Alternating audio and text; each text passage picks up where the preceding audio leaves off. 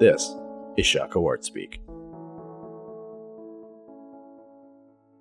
Welcome to Shockoe Art Speak. I'm Gareth Blackwell with my co-host Ryan Laterio, and this week we're just going to be talking about what it is that we do, um, what the gallery is about, the plans we have moving forward, and just getting a lot of insight from Ryan on uh, how a lot of things have developed. Um, so I guess we'll just start off uh, real easy, Ryan.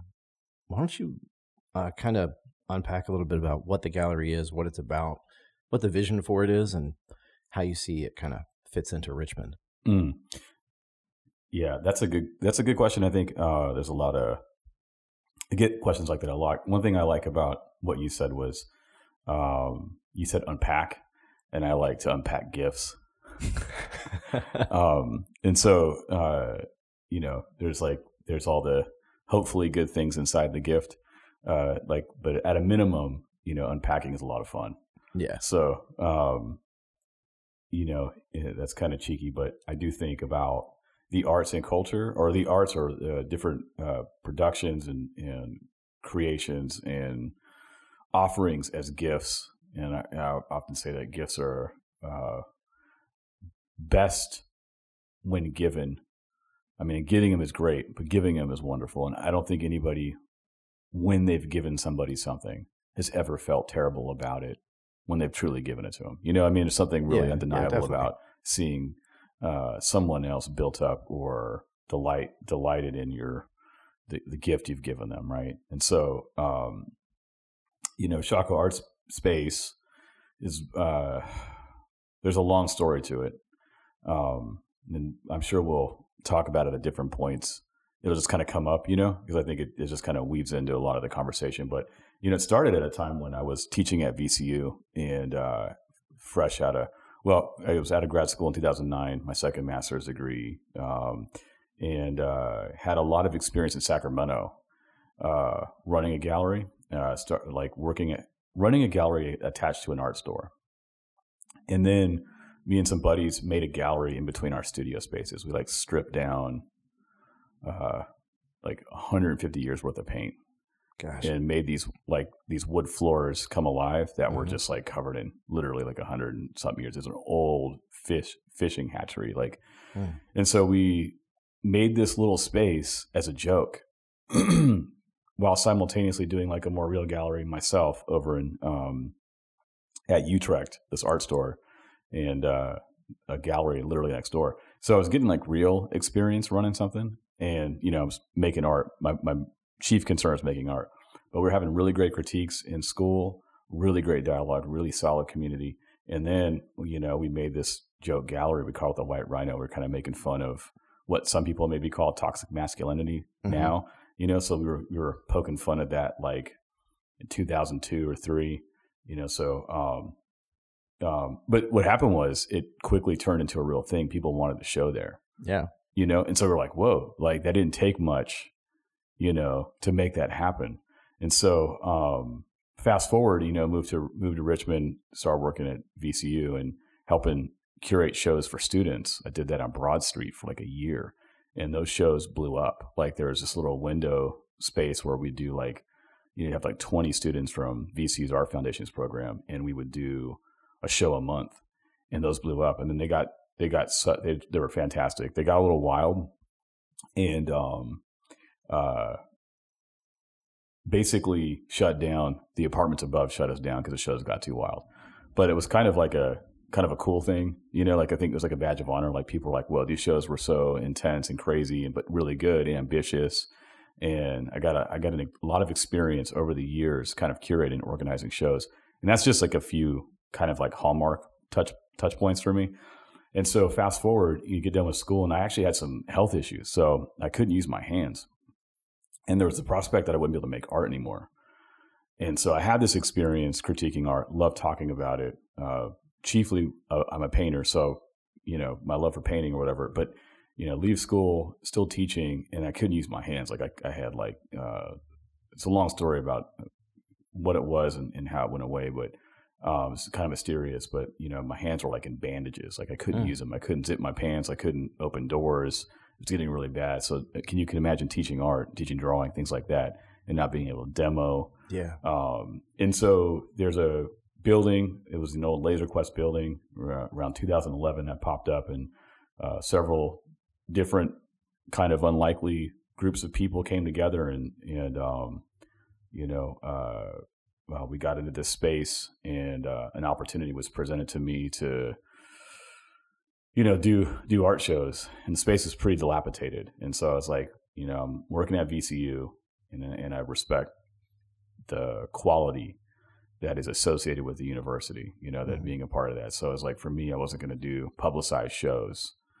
Um, but I knew that critiques were a thing that people were interested in.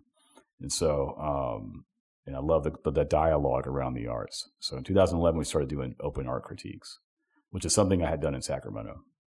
And it worked, you know, like we were getting anywhere from 12 to 50 people a night, 40 people, 35 people, sometimes four, five, six people, but it, it was consistent every two weeks looking at three people's art. And uh, doing out of that, did some pop up shows, just like some, you know, uh, shows that uh, had no expectations. It's just a platform for people to show work. And so built kind of a groundswell, started to gain support, you know, financial support, interest, and I realized that people were looking for something. Like people wanted to be a part of something, you know, and started to observe the kinds of opportunities where, like, where are the gaps in Richmond's kind of cultural makeup, and uh, how might those gaps be filled? Um, so part of it was just born out of the fact that I did I love art, you know, my wife and I, and you know, we didn't know, well, what do you do if you can't make art? So fast forward a little bit, and uh, shows are happening, critiques are popping off, and I can make art again. But now I've got this thing I don't want to let go of. So I'm healed up. I can actually paint. Thankfully, there's no uh, there's a possibility that I was having a severe reaction to plastics. Like there's like a lot of you know there's still some health health stuff there, but um, but you know so now I'm you know able to paint again. But I don't want to lose this thing, and now I'm working at VCU full time, and so I'm trying to figure out how to balance these things. And the city is changing, and um, you know, my wife and I would talk, and, and it's like, you know what? If we're going to do this, we got to make the space right. Because I, I, like I said, I want it to be a positive reflection on, you know, it needs to be qualitatively rich. It, it, it, I don't, I, I, want the standard to be as high as it can be. Um, to to sort of, um, and I and I don't want to do it in a desperate way. I don't want to just um, throw shows together last minute.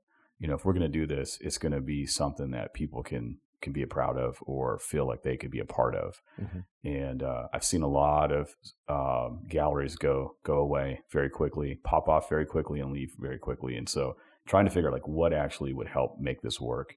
So um, in 2016, we space was developed up, and we we launched our first show with Blade Wind, which was like kind of 2015, 2016 as Shockoe Art Space, and then um, it kind of just took off from there. You know, um, as a, just like a background story. I guess I don't know. I, that's a little bit no, that's good. Still, I think. But, I mean, yeah, with that, some things I'm starting to think of as you're talking. Um, you know, you've got experience in multiple types of galleries. You've been you've been a painter for a while, so you've been a part of kind of now both sides of the gallery space. Um, so within that experience, like what are some of those? I think like the key building blocks of like a solid gallery mm-hmm. in in your view and your experience that if they were taken away the gallery would just never have a chance to be successful what are those building blocks that yeah yeah yeah well I, you know it's interesting i had a uh, excuse me i had a um, great opportunity working with the the then director of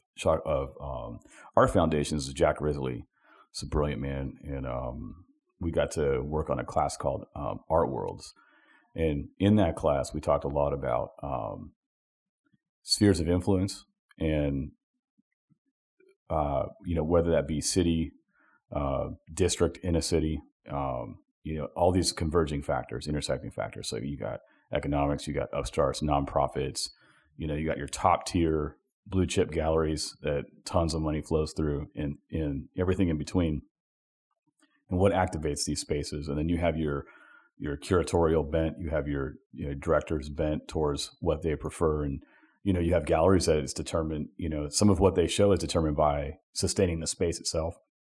You know, so there's a, a certain percentage of work that maybe someone wouldn't exhibit, but they do because it, it's it's a necessary thing in order to sustain the space. Like there's work that's more sellable, right? Yeah. And um, you know, and there's a lot of friction and conflict in people's minds about this. Like, how do I support this? And you have your nonprofits, and and they're supported different ways, and grant money and private donors, and you know, and so um, for me, uh, I wanted to go the nonprofit way. Um, you know, I wanted I wanted the freedom uh, to curate shows and build something solid for the long haul. So we had like a 50 year plan. And for me, I've approached this, and I don't know if this is the right way. It's just the way I've done it uh, from an artist's perspective. Like, how would I want to be cared for? Right. Or, you know, yeah, like, so like for me, it's the size of the space, it's the scope of exhibition space that's unusual. And I feel like a lot of times a space like that is not something everyone gets to see their work in. Just the pure fact that you can see your work from multiple angles in over 2,000 square feet of space that breaks off into three gallery zones, mm-hmm. uh, where you could stand in the center of the gallery and there's all these different architectural features and aspects of the space that are really interesting unto themselves. Um, but it gives you these these sight lines and this experience of seeing your work and, and being immersed in your work, and therefore also then getting to see others immersed in your work that I think is rare for artists unless you're exhibiting in a in a museum, and not everybody is, you know. So for me, um, thinking about everything we do as much as I can from the basis of being an artist. So what do artists need, you know?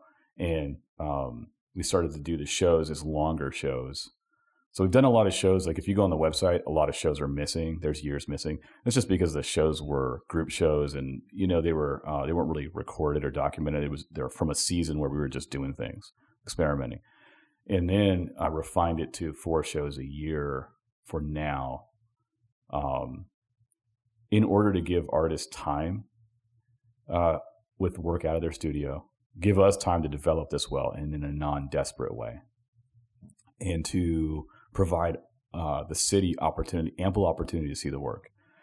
And it's worked out. You know, it's it's like I think at most we'll grow to six shows a year at our primary space. And but, you know, uh, this has led to our new space we got. So um, in our new space, we'll do project exhibitions that will run a different uh, calendar variable or whatever, you know, interval. And so, um, yeah, I think I think the I think the keys for us has been really knowing the artist. Like I said, you know, last episode, like it's important for artists to be to know and be known by each other. Right. So I can't just say that. We can't just say that and not believe it. So I'm trying to. I've been doing this for years and saying that for years. So everything that I've done is tr- is trying to bring people together.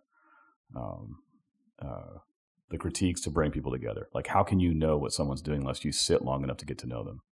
And how can you be known by them unless you sit long enough for them to get to know you? And and then we can see what we can do with that. How can we how can we work together? Partnerships, um, and also investing in artists after they exhibit. So as a nonprofit, artists aren't going to be staying, you know, in our staple or something like that. Um, but we will, you know, I champion everyone that we've shown and continue to, and doors continue to open for artists after the exhibit here. So for me, it's it's like total care and enduring care. You know, I always tell people if we're friends, you know, we're friends till I die. Yeah. So if you're my student, we're you're we're you know I'm here. I'm I'm unless you were completely mean, a total jerker, and you hated me, uh, which is very possible, I guess. Um, you know, basically, I'm, you can call on me for the rest of my life, and you know, as, uh, if you ever need help, and if I can help. Um, so if if my goal is to know and be known, uh, and you multiply that out, then there should be a multiplication of community that flows from this gallery that increases the plausibility of people um, having a chance to know new people that benefit each other in a mutual sense. You see, you know what I'm saying? Like, Definitely. Yeah. So this, so I, yeah, I know I'm rabbit, rabbit trailing here, but no, I think it's good because uh, I mean the the place where our relationship really started was at those critiques. Right. I mean, that's yeah, that's true. Because I showed up in Richmond about 2011. Yep. And uh, I don't know if they had been rolling or they just started.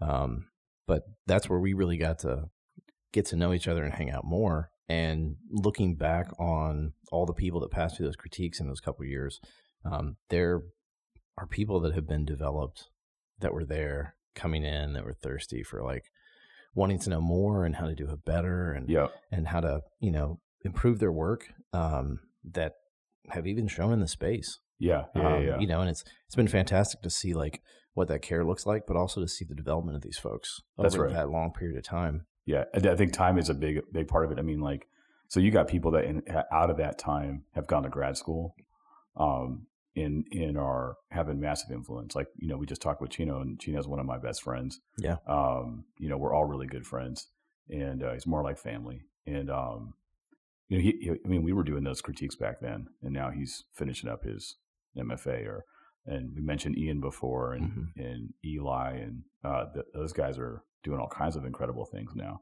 Yeah. um, you know, there's yeah, there's a lot of people that have come through that have actually gone on to do more. Um, I mean, yeah, like I, I, I actually haven't thought about it enough, but yeah, like yeah, it's because you almost take it for granted because we're all there's a, there's a there's, the thing there's a close knitness, uh, camaraderie, and an accessibility. So if you're new, you're welcome. You know, you're welcomed in. Um, now, you know, like anything, it takes time to get to know people, so you can't rush that. But we're not, you know, hopefully we're not going anywhere. So um, the better people can kind of be around and see things, the easier it is for them to kind of understand what we're doing and, and maybe how it works and how it can be helpful. I think that's Yeah. real. that- That's real. Uh, real big because the the idea of like uh, patience and impact, like they're Mhm. they're they're together, right? Right. Um, uh, we can't we can't have impact uh, within a culture if we're just willing to give a few minutes. Um, and it's strange, right? Because yeah, it's difficult. I think a lot of times for us to think about scope. Um, but you're talking about like you know foundations of uh, Shockoe Art Space Yep. in 2011. Yep. We're sitting here in 2019 Right. and we're at this place now where you know in conversations we've had in some ways it feels like it's just getting started Yeah, that's You the know? way people see it. Like, like it's like, oh, it's just getting started, and Right. I can even get swept up in that and forget. Sometimes other people have to remind me, oh, you've been saying you're going to do an art journal since 2011 or 12,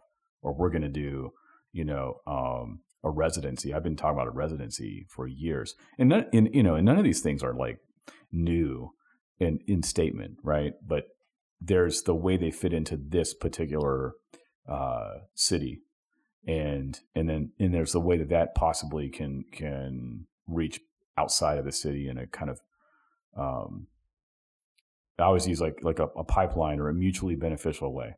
So the, the the mutual enhancing of one another is like a, a thing I think about a lot. The distinctions and diversity of particulars uh, can push against each other. So different cities, different gallery types, different institutions.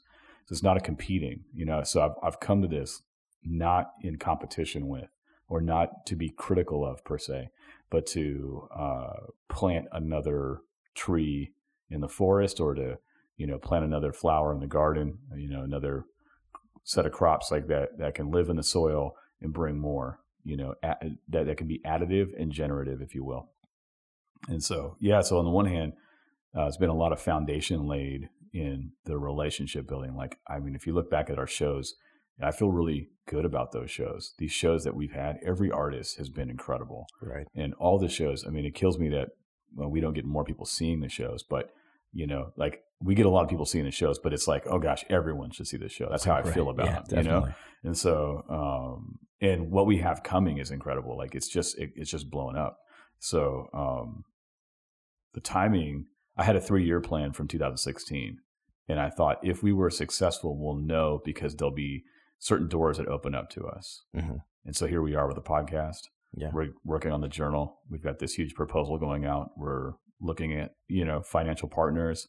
We've added another space of 16,000 or 1600. I wish 16,000. That's my Freudian slip towards wanting to create it like a museum. But, um, but we have 1,600 new square feet with two studios.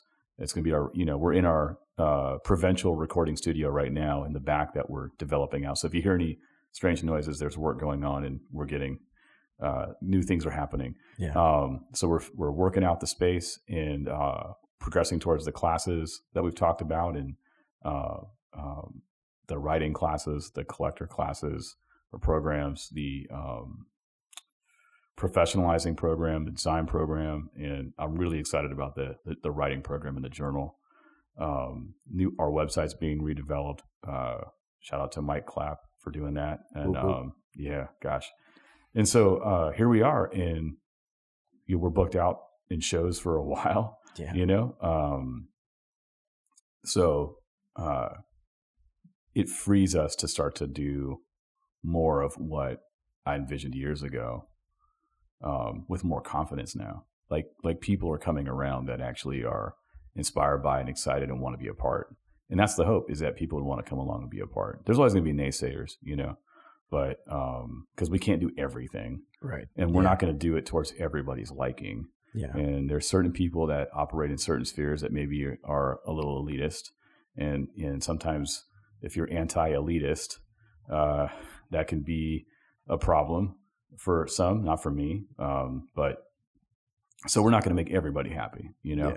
Um, but we, you know, but that shouldn't discourage us from from doing this. You know, I don't know. No, not at all. And you know, I think kind of to back up just a little bit, um, even your vocabulary that you were using uh, to describe um, kind of what's going on. You were saying, you know, uh, generative and additive when you were Mhm. talking about like uh, cultivation, Mm-hmm. and it it really does kind of get at this uh, this term. I think that we've been uh, using a lot to kind of contextualize what we do, and it is like building an ecosystem, Right. Understanding that like a single gallery is not an end in of itself. Correct. Um, and so, what are the uh, I don't know what are the the parts in that ecosystem that you think are are not as strong as they could be um, in terms of uh, I don't know even like programs that could be developed Sure. that could help out to to make the the ecosystem just flourish much more. Yeah, yeah, yeah. And that's a tricky. Okay, so I feel fortunate to be at such a great place like VCU in such a great city like Richmond. Richmond is such a great city. I never moved here thinking that I'd stay here, you know. Yeah, me neither. Uh, but but uh, I come from you know I grew up you know poor to lower upper upper lower class lower middle class at points. Um, you know, basically we lived check to check my whole life. Um, you know, apartment living in Southern California kind of thing, and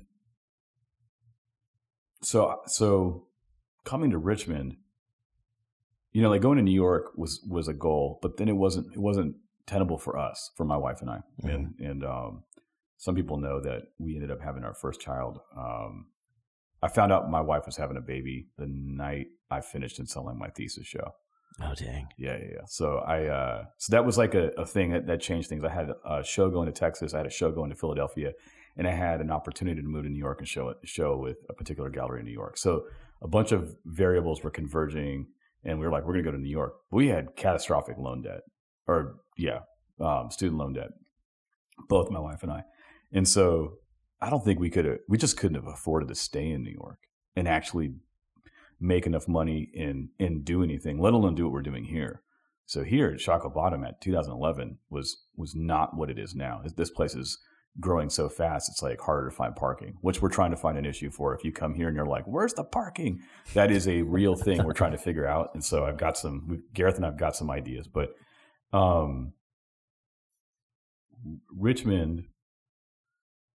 Gosh, I forgot my I forgot the question. You asked me asked me the question again. Yeah, pretty much just how do we how do we make the ecosystem That's right. Like what Yeah, things yeah. do we add to? So, so one of the, the things about the ecosystem is that so coming here is there's all this potential, right? yeah, Yeah, both in affordability and uh, infrastructure and, and desire, aspiration. You know, the city's aspirational.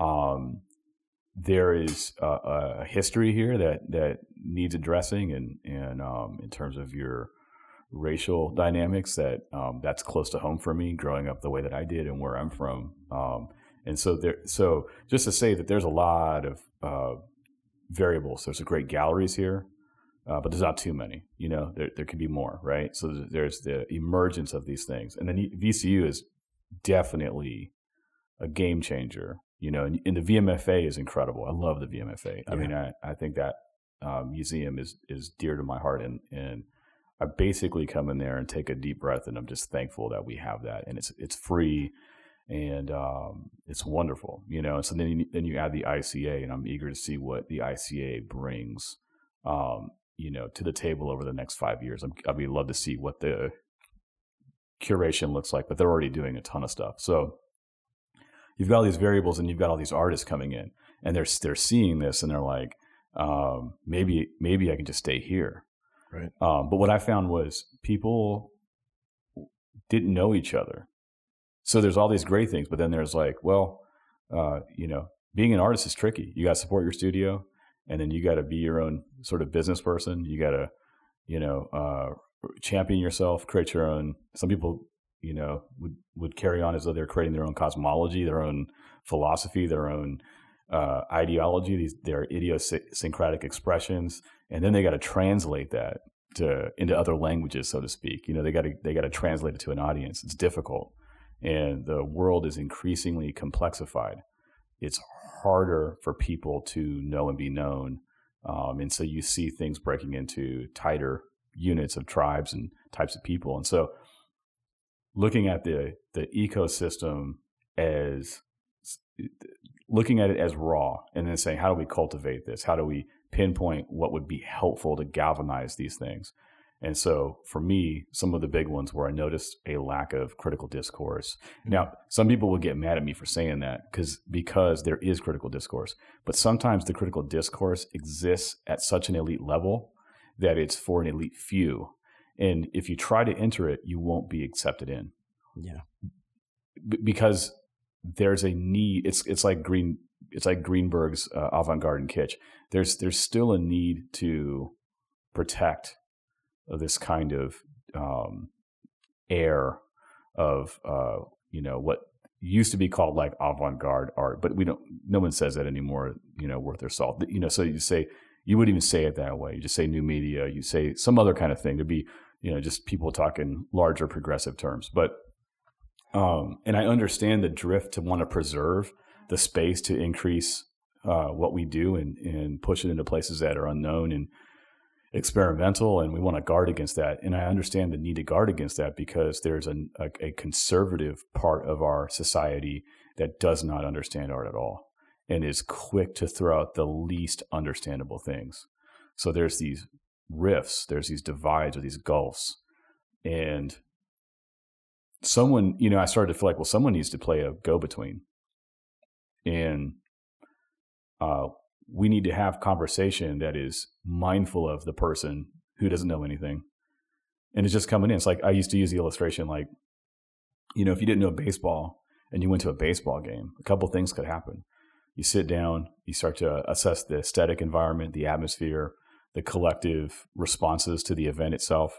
Uh, there's all these conditions, right?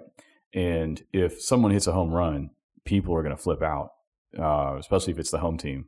And so if you don't know anything and you see the raw power expressed in the event through the home run hit, and then people's response, it may impress something serious upon you. The question is, where do you go from there? And and so if anyone is halfway interested, they're going to go, what just happened? And so what they're going to do is they're going to automatically ask for clarification. They're going to they're going to want to they're going to look to deepen their understanding, right? And so the person next to them says, "Oh, they just hit a home run. They just took the lead, or they they tied it up, or whatever." You know what I'm saying? Yeah. And so, um, and then from there, if that resonates, then you're going to ask more questions, right? And so you either will continue to step into the depth of that cultural milieu, or you'll say, ah, "I'm not interested." Now, either way that someone responds does not negate the nature of that event. Or that cultural milieu, right? It's just to say that we need epistemic access into it. So a lot of people would hold to the idea that there's that that modernist idea that the art should speak for itself. And so similar to the home run, you go to the gallery and you see the Rothko and you go, "Oh wow." If you do that, you have to ask questions. You go home and you read more books or you talk to someone, you talk to someone at the museum. Um, you step into the milieu or you don't. And so I found that um, for an ecosystem and the way that we're talking about it, you got to be honest with that fact. So I use baseball as a proxy to say that, like, you know, uh, there is no cultural expression that doesn't require a deepening of understanding through language. Um, and and we know that because we just do it. Like if you dig a musician and you've you've consumed their music, at some point you're going to read their biography. Mm-hmm. You want to know about their past to get a better sense of why it is they're they make music the way they do. And if you love someone, you will do that. Hence, every musical documentary that you've ever seen or every biopic that we've watched you know, there's a reason for that. We, we like to deepen our understanding, and then there's tools to do that. So, thinking about art requires tools. Uh, talking about art requires tools. And that impacts artists themselves and designers themselves, but it impacts collectors, it impacts institutions, it impacts businesses, it impacts the average person on the street. So you need to create tools to deepen people's care, appreciation, and understanding. And that means you've got to be cool with the person who says, I don't get it, and my kid can do it. And we've had people like that that now collect art. You know, six years later, they're like art collectors. So I've seen how time plus relationship plus means that facilitate a deepening of an understanding through writing, through looking, through instruction, through care, through partying together, hanging out together, uh, through uh, uh, kind of a generalized conversation that moves into particulars, empowers people and, and, deepens their appreciation. They step forward and they collect art, they buy art, they think about art, they feel built up by it. Uh, they want to support artists. Artists feel encouraged. They they start to realize that there's more to this than sometimes just the MFA professors I had, and that's encouraging. You know, you leave your MFA and you feel like you don't get a conversation anymore. So, um, I think you know money is there too, but money money doesn't come where vision isn't, mm-hmm. and money doesn't come where it's not understandable. So people don't just drop out of the sky and give money to support the arts, and uh, time and sacrifice. So a lot of artists can't afford to sacrifice their time to do something for the larger good of of art and design because they're they're working multiple jobs, they're teaching, they're every other moment is left to give to, towards their work, right? And then that's their gift that they give to society. And so um, I think my own circumstances taught, you know, being sick for a while, not being able to make art, gave me a weird window into how to do both. Hmm. You see, you know what I'm saying? Like yeah, it, that yeah. time was like a blessing because it taught me how to do things apart from making art. And because my orientation is towards towards the arts, then I then I learned that I could do both. But ha- had that not happened, I'm not sure. You know, I don't know. Um, so yeah, I, that's like a lot and not everything. Sorry. No, it's good. Yeah. I, and, you know, and it's and it's interesting, right? Because um, I mean, I'm I'm coming from the design side of things, so I'm not right. a I'm not a fine artist. Um, and but you, know, are fine. oh, stop. but we uh you know, we've had conversations where you know there there are definite definite spaces between art and design, mm-hmm. but it's uh, but it's not so definite that they're not related. Totally. So we've kind of talked about. Oh my gosh, they may not be like siblings, but they feel more like cousins, mm-hmm. right? So there's shared ancestry. Kissing cousins. Just keep it weird. so you know, um, so I come at it with a very different viewpoint, and mm-hmm. so um, a lot of the things that you talk about, it's weird because I feel like I have like one foot where I feel very comfortable within a gallery space, and mm-hmm. one foot where I still have this kind of lineage of design where mm-hmm. I'm like, oh, but that's not my space. That's not my lane. Mm-hmm. I don't mm-hmm. I don't roll in that. So, um, you know these these ideas of like of like access and understanding, right? Like those those are huge yep. because um, I mean I've got family members, I've got friends who. Um, just kind of avoid some spaces because they feel like, well, I, I don't I don't know how to be in there or talk when I'm in those spaces. Um, which is a shame because right. you know going back to something you say a lot about the arts being pervasive but not ultimate is that we all have a context for mm-hmm. this like it's yeah. not it's not something that should feel at an arm's length from us mm-hmm. because we are literally swimming in the water of it yeah. every day that's right um, with everything around us um, so that's i think something that's very appealing like um, why i was always wanting to kind of get more and more involved with stuff is because it felt like there was not a lowering of the quality, but there was kind of a, a pulling back of the curtain mm-hmm. in a lot of ways to say, you know, you probably already understand this more than you think you do. Yeah. Um, but sometimes you do need somebody to just connect those dots a little bit more. Yeah, I think that's the char- charity piece, and mm-hmm. you can't, you can't. It's hard to be charitable if you're condescending. Yeah. You know, I mean, um,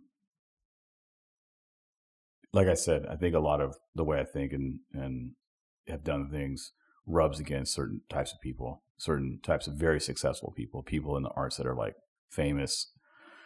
Um, but it resonates with a lot of people that are right there with them, and um, you know, I think that gets into identity things too. Like, get gets into like, and what I mean by identity in this conversation for this point that I'm making is, you know, what you put your hope, value, like you know, I think I think about identity for myself. It's like, what do I put my hope in? What do I put my trust in? What do I put my confidence in?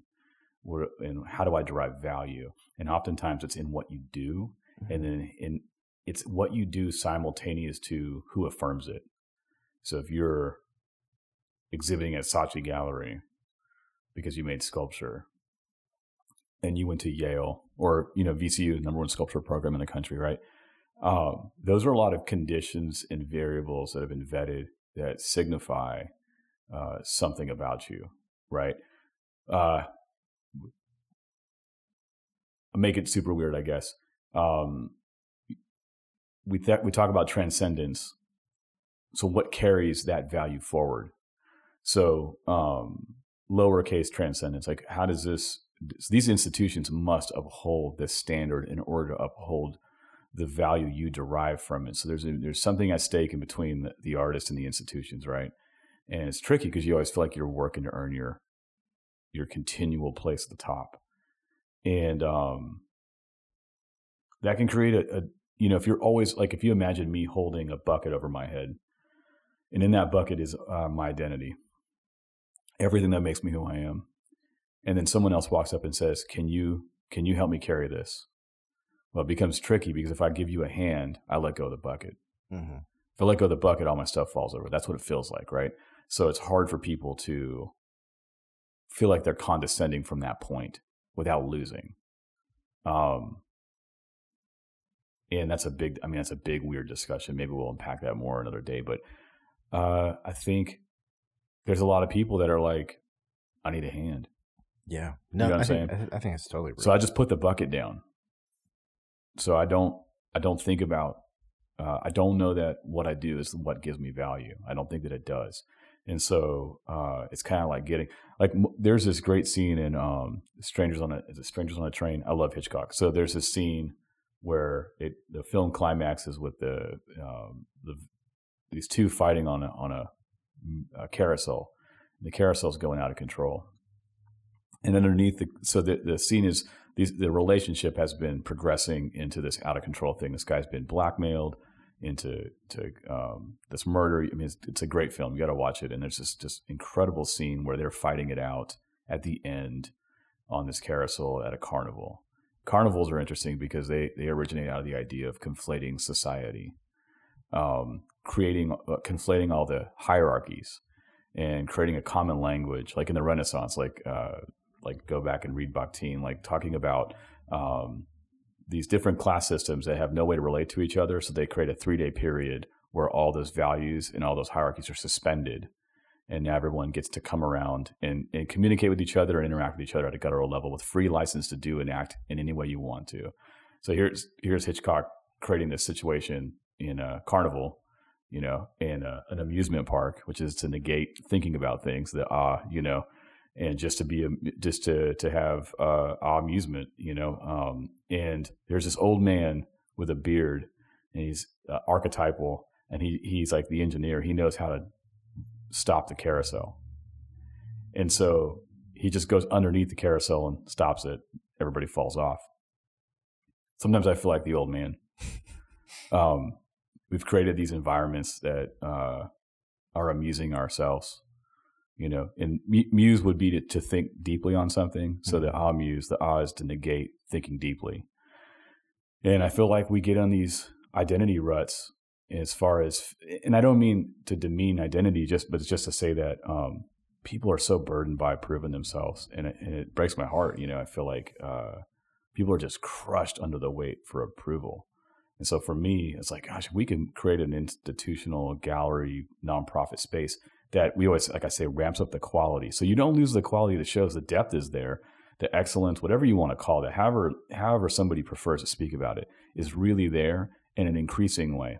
But you can come in and you're you're welcome and you're you know, like you're loved, you're accepted. Uh, um, there's care, consideration, thoughtfulness, and you don't got to you you don't got to work work to earn approval in that way. Um, then then that's a good thing. So like we can get people off the carousel. So yeah. They don't feel like they have to be condescending anymore. They don't have to protect their their the, the the level of their work. And maybe I sound naive saying that, but that's something that we've been trying to do, and it has resonated with people and good people. I mean, people in these higher higher level institutions are resonating heavily with this. You know. No, I think that's fair. I mean, we we both work with students a lot, so we I think have these uh, these spaces where students are uh, very honest and open about how they feel like they, you know, they have a deep passion and desire for a lot of the work, Mm-hmm. um, but they don't always have a confidence in their ability to Right. sustain it.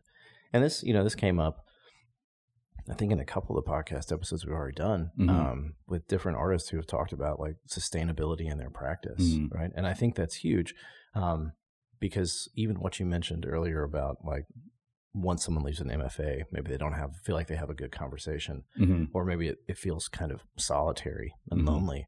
Um, I think that's big because uh, when you see the passion and excitement in students, I think a lot of that is fueled by this community Exactly. that's developed within Yep. school. Um, you know, because some students in the moment, you might be real, real tempted to complain about the the level of work required Sure. of you in an yeah, art yeah. school, um, in terms of time and effort. But I don't think that many people look back on that and say, I wouldn't want to do that again. I think most people in our space are like, if I could get back to that level of of production and Mhm. collaboration and things like that.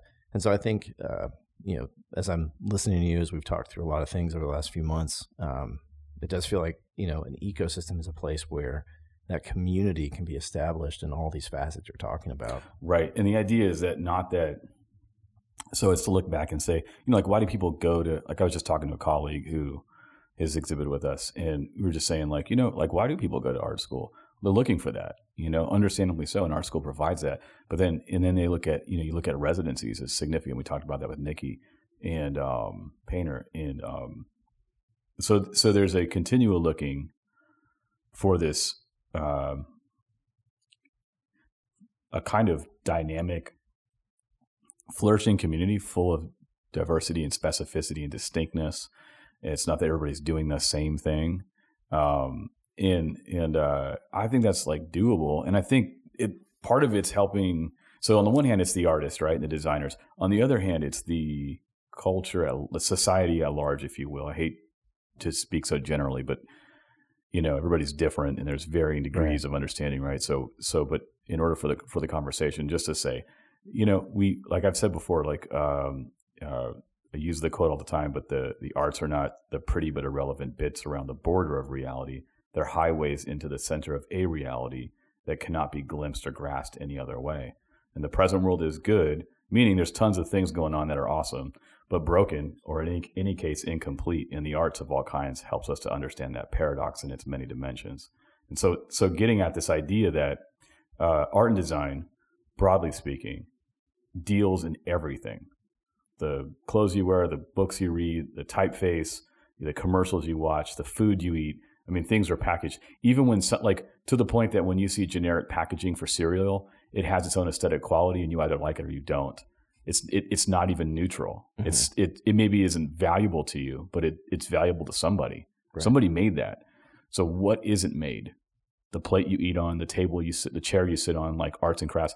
And so when we create these institutional hierarchies, it's problematic if we can't agree within the institution that all this is valuable and do away with those hierarchies, how in the world is the rest of society gonna gonna gonna join on board and support this? Mhm. And so they support it intuitively out of a consumer perspective. I need a chair, you know, pra- commodity or pragmatism. Like I need the chair, I need the table, I need to wear clothes that make me look better or keep me from drawing attention to myself. Like both of those are functions of design and fashion, right? And um, some people hate it when I talk like this because it makes it feel like maybe what they do is being brought down a level. And maybe if it's a bucket that you're holding too high over your head, maybe it is. Or maybe you've been living in a room and thinking it's the whole house.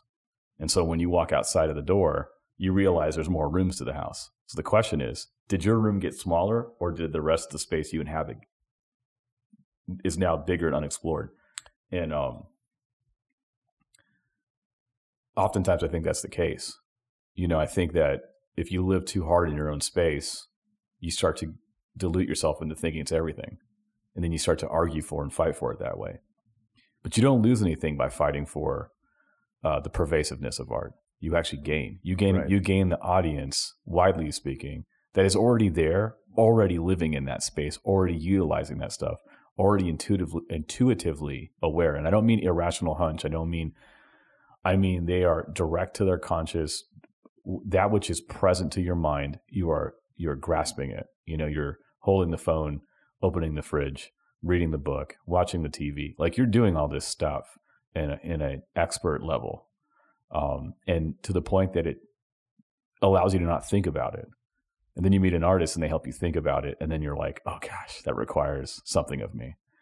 That's the mutuality. If you can, so the audience has to be brought to a place where they start to feel a mutual dynamic that is f- for the flourishing, right? The ecosystem piece, right? So uh, the more people you awake uh, uh, or that are awoken, the woke, the whole woke thing, right? Like the more people that are woke, the more potential for new things to occur, and also the sustaining of of the things that need need to continue to transcend, like museum institutions, right? They're supported. Who supports them? You know, and how how do you generate more? And, and coming full circle, like we see a lot of uh, great things happening, but you also see a waning of support. You see galleries closing in the droves. You, I mean, you see a, um, you know, this this is related to our economy, and I'm not an economist, so you know, not going to drift there too hard. Just to say that um, you see a generation of young people that are struggling with like just their own sphere, their own bucket, so to speak, let alone holding anybody else's bucket up. Difficult. There's uh, we have a lot of pol- uh, you know identity politics, things that are really difficult that are uh, people are wrestling through and and um, focused on, understandably so. And um, if you're going to support art and design at a level that it renders one conscious of it in order to do more with it, it's going to require a kind of sacrifice and a kind of endurance and perseverance. And, and it's going to require setting up means to support that. So it's going to require things like a podcast, uh, uh, because people are interested in listening to podcasts. And um, we're having a backlash where people want to listen to the long form communication because we need depth. We can't just live in an, in an emoji filled communication world, you know? Um, and you need time to, to let these things come together. You know, the arts are not the pretty but irrelevant bits. They're pervasive. Um, the the world is good but broken speaks to both. It's to say that there's all these great things happening, but then there's the stuff that's busted. You know, we we treat people like crap that we we don't like because they're different than us, and we got to deal with that, right? And and and there's egregious things that people do to each other. Um, and at a minimum, it's incomplete because if it was perfect, it'd be complete. We'd be living in utopia. So we know it's not that, right? So there's there's work to be done. And so thinking not in terms of progress per se, but more like flourishing. I think about gardens. Is this a season where the garden is flourishing or is it withering? And so, um, you know, you want to you want to care for the garden, cultivate the garden, culture care, flourish it, so that more can be planted there. The soil can get richer. More people can come in and plant in the same soil box. We can expand the landscape to to create more avenues to plant more things, new things, and and that's kind of the mindset I think that I. I mean, it's a little cheesy. People kind of snicker at it, but there is something about gardens. You know, like on the one hand, you can't judge that analogy while also crying out for the importance of caring for our actual earth in the Right. you know you know what I mean? Yeah, it's, yeah. it's weird. Like you bump into these elitist categories, and then all of a sudden you're not cool with it. Mm-hmm. But they're helpful, you know. So with that, like, uh, just kind of getting, I guess now changing lanes into like some brass tacks. So how is that playing out um, in the near future for Shockoe Art Space? What are those? What are those things that are being added into the garden to cultivate this a little bit more? Oh gosh, that's so scary. Yeah, um, I mean it's happening, right? So uh, we have um, two studios with two resident artists coming in uh, as of this week. We're still building out the studios, but um, that's really exciting. I mean, that's like a, Yeah, a long long term thing.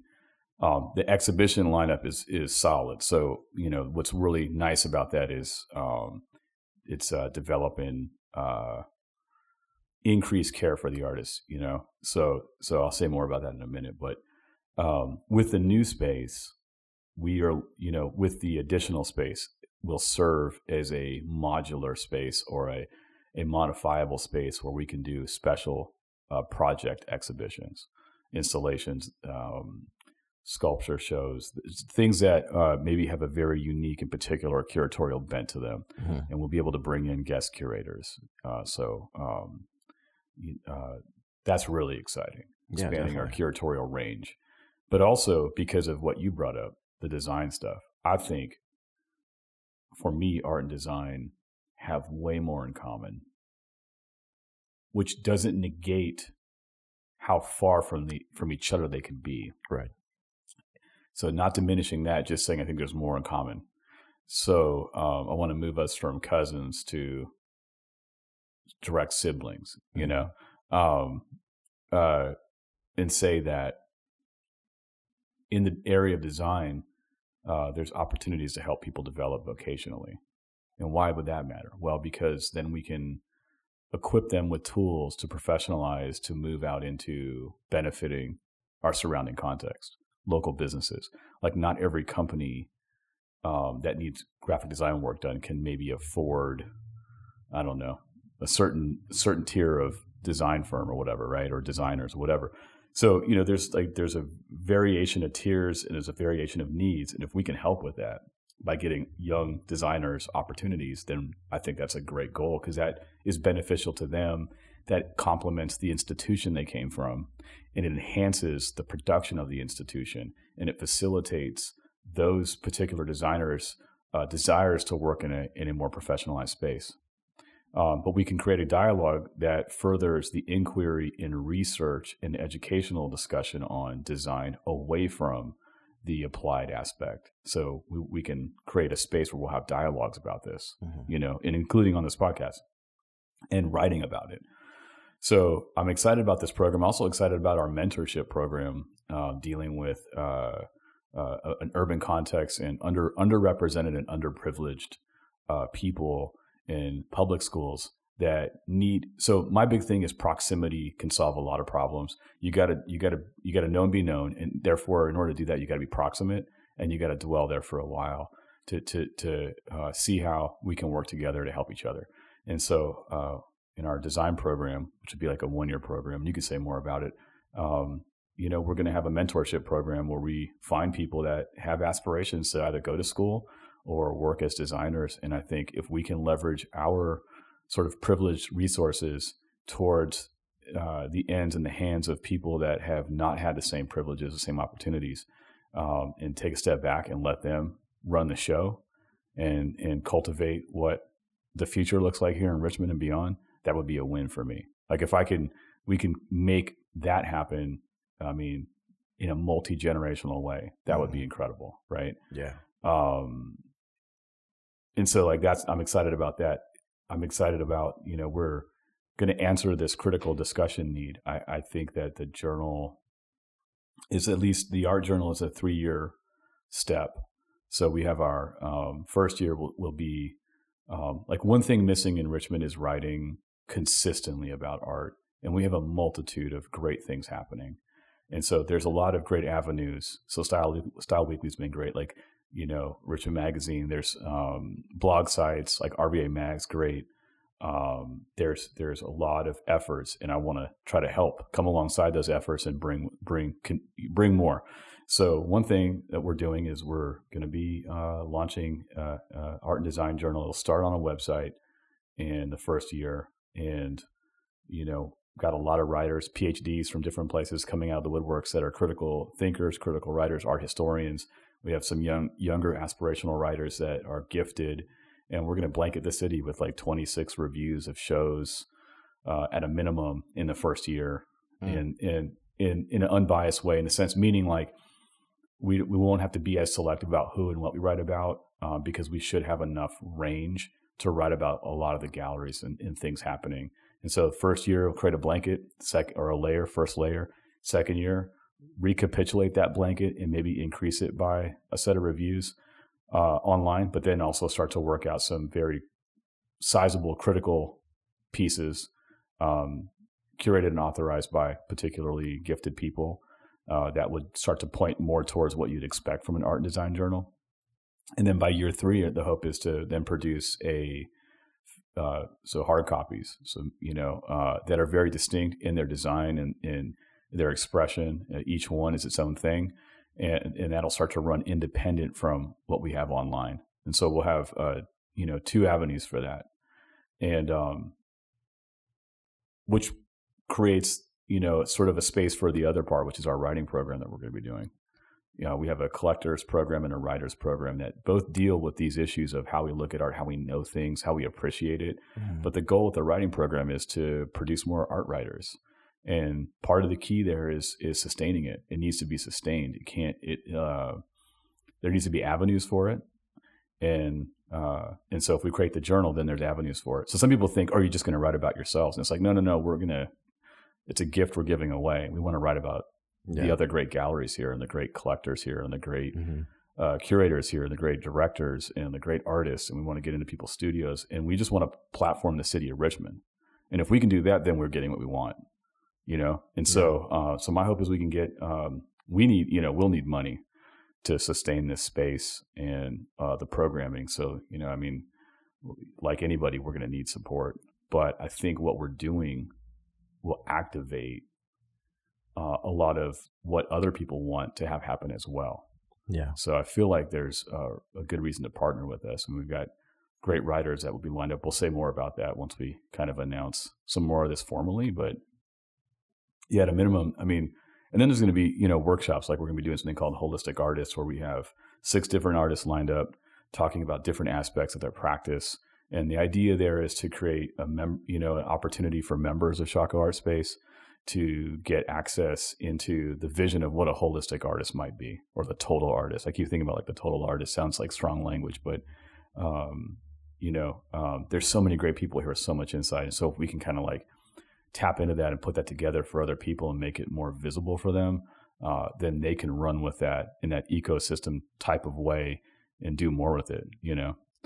Um, Yeah, definitely. And I mean, I think really to kind of to wrap us up, just this, just a shameless plug, I guess. Yeah. What uh, with all the stuff going on, with everything that uh, we've got in motion, um, you know, it'd be in some ways it'd be really disingenuous if we were to say, you know, we really want to build um, this community, um, but then not give people avenues into that community. So, in what ways can people really partner with what we're doing? How can they come alongside or help us out in any way with what we're doing?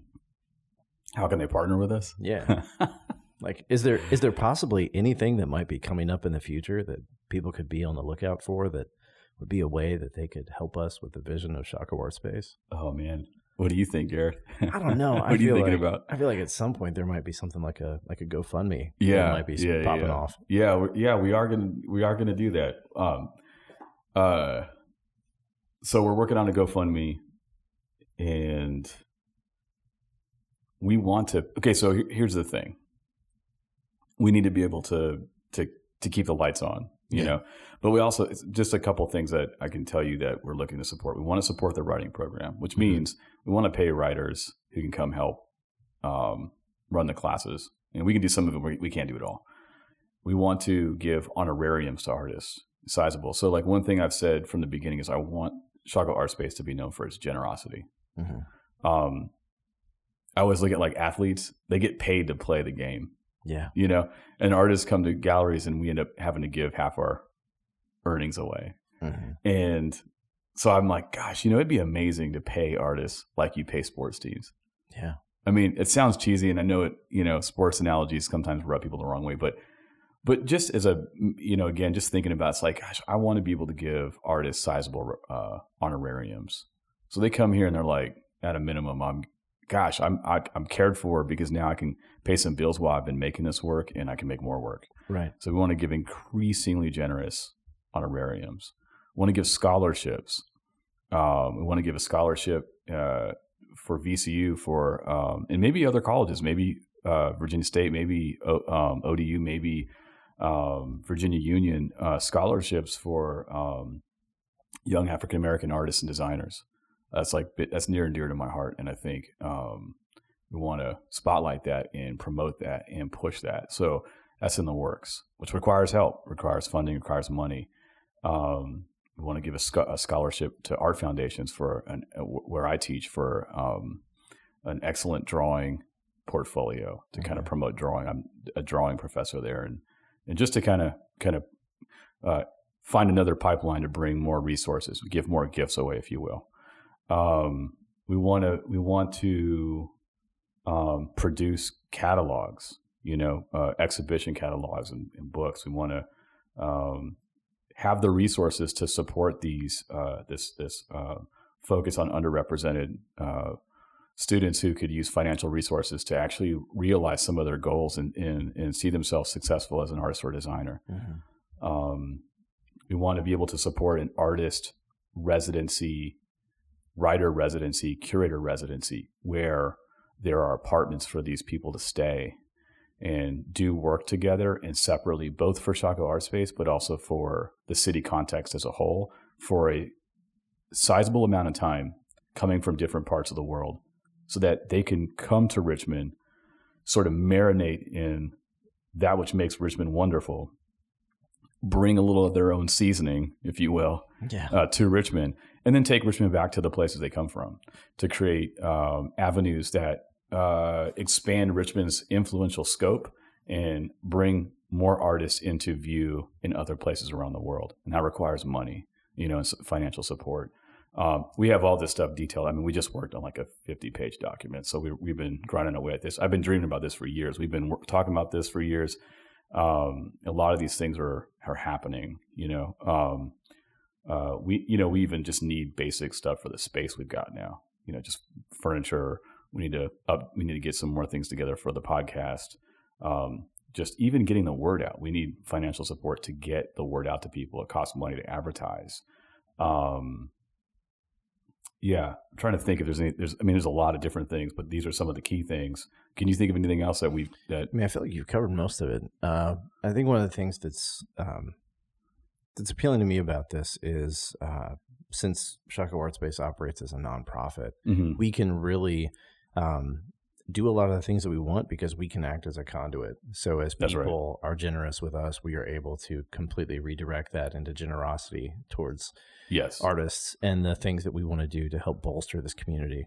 Um, and I think that's really fantastic and refreshing. Yeah. Right? Because um, I know that a lot of times a conversation where somebody's like, "Oh, we need money," right? That kind of can seem a little stale. Yep but it is one of these things where the the money is em- empowerment towards uh, the generosity that we want to embody. Yeah, what's going on, and and we've already, you know, I mean, the thing is, uh, my heart was always like, if I can't steward or care for or cultivate, if we can't uh, do, you know, we've, we've I've put a lot of money into this, so like if we if we haven't if we're not already doing it well, then I don't, you know, the idea is that you're getting, you're already, we're already doing it, right? Yeah. yeah. So this isn't like things that are not happening they've already been happening it's just to increase it and actually solidify it in, in certain ways and and i think about you know like i think about shockoe bottom this mm-hmm. historic area and i've mentioned this maybe in another podcast but i'd love to see i think somebody from the shockoe bottom area tried to establish shockoe bottom as the art and de- or just the design district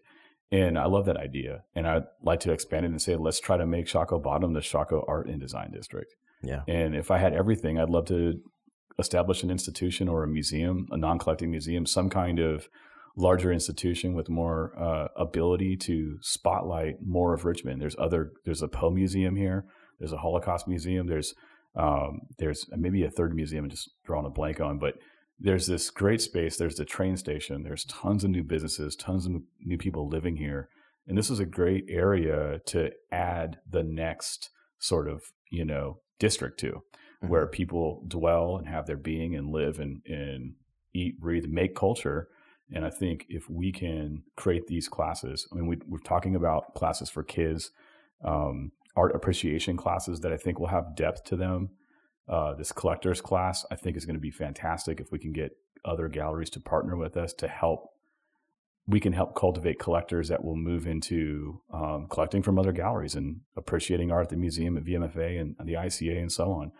Um, I think if we can get this on the map here um, and rally around the rich history of Shockoe Bottom, where 1708 started and Art Space started, these other great galleries, which is why I, I called it Shockoe Art Space. I wanted to honor the people that preceded us so uh, to say that there is a legacy here and history here, we want to be a part of the legacy. We don't want mm-hmm. to eclipse it and act like it it didn't exist. Yeah. There's so many artists that you meet that have lived here a long time that start to feel like they're on the outside, and we want to bring those people back into focus.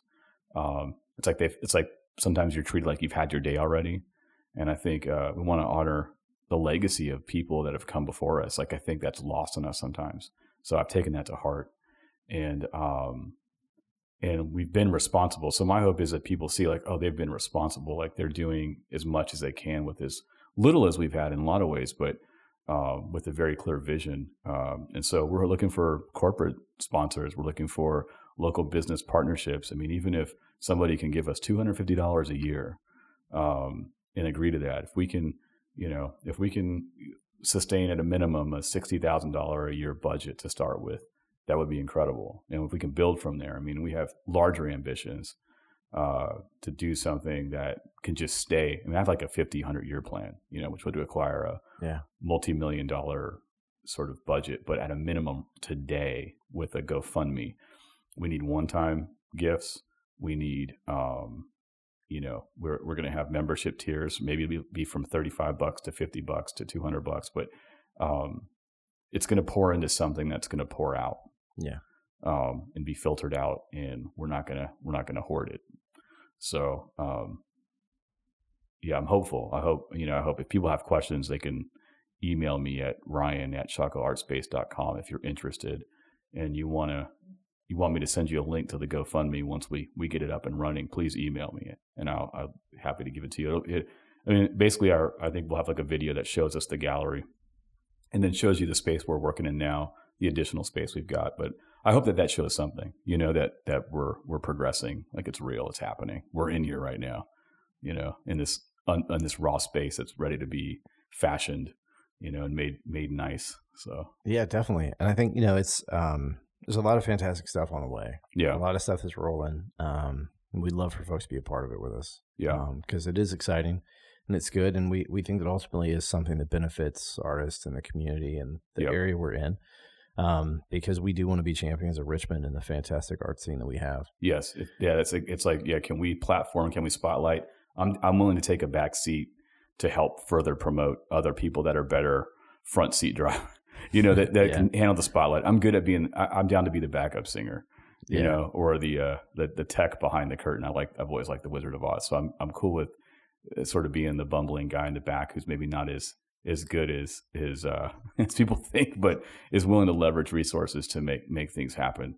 And um, I think some of it, some of what we we are trying to do, is keenly successful in the enduring, persevering, sustaining aspect. So there are initiatives that start, but it's the carrying it forward. And I think from 2011 till now, carrying what we've carried forward, I think says a lot about learning how to do that part.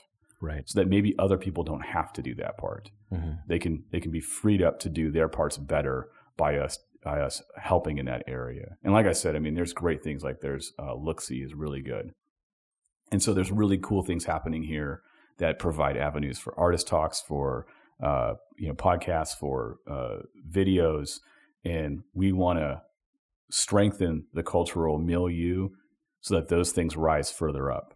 Mm-hmm. Um, not to take them away, not to knock them down, not to compete against them. So, so with current art fair, like if we can do things to help generate more people's interest in art, then it's a win for everybody. And um, I get the most joy out of seeing others do well, you know, personally. So what's at stake for me, my wife, or for maybe for you and your family or whoever else is I really delight. I mean, as a professor, I delight in seeing the lights come on for people. And yeah. I know that I would not be here if it wasn't for a legacy of people that cared for me that way. So at a minimum, it's a pay it way, it's a pay it forward kind of thinking. It's more than that, but at a minimum, shorthand would say, "Hey, look at how can I not? Right. You know, how can I not pay it forward?" Awesome. So, yeah, yeah, yeah. Well, in the meantime, as this stuff develops, I think, you know, one of the best ways to kind of keep up with what we have going on and what's coming on the horizon is really to kind of uh, check in with us on Instagram. We're yeah. at Shockoe Art Space. Uh, you can find us there. You can find us on our website at shockoeartspace.com. And like Ryan mentioned earlier, you can always uh, contact uh, the, the art space through his email, ryan at shockoeartspace.com. And we'd be happy to have conversations with you, help you uh, figure out how you know, we can either be of service to you or we can uh, come alongside you as a partner. And Yeah. I think we're really looking forward to what this next chapter looks like. Yeah, it's really exciting. And we and, and stay tuned. We got more artists talk. We have more guests coming. So we just wanted to take a break and and have a little more of a focus talk, give you a little more. We're gonna eventually have a talk where I ask Gareth a bunch of questions, so you'll get to get a better idea of who Gareth is as well. Um, and then and we'll be progressing. We got a, a, just a, a lineup of people coming that are varied greatly and and live in different spheres uh, on this podcast, Shockoe Art Speak. So do do tune in consistently because we have a lot of stuff lined up with this. You've been listening to Shockoe Art Speak, a production of Shockoe Art Space. We are an independent, nonprofit art gallery in Richmond, Virginia.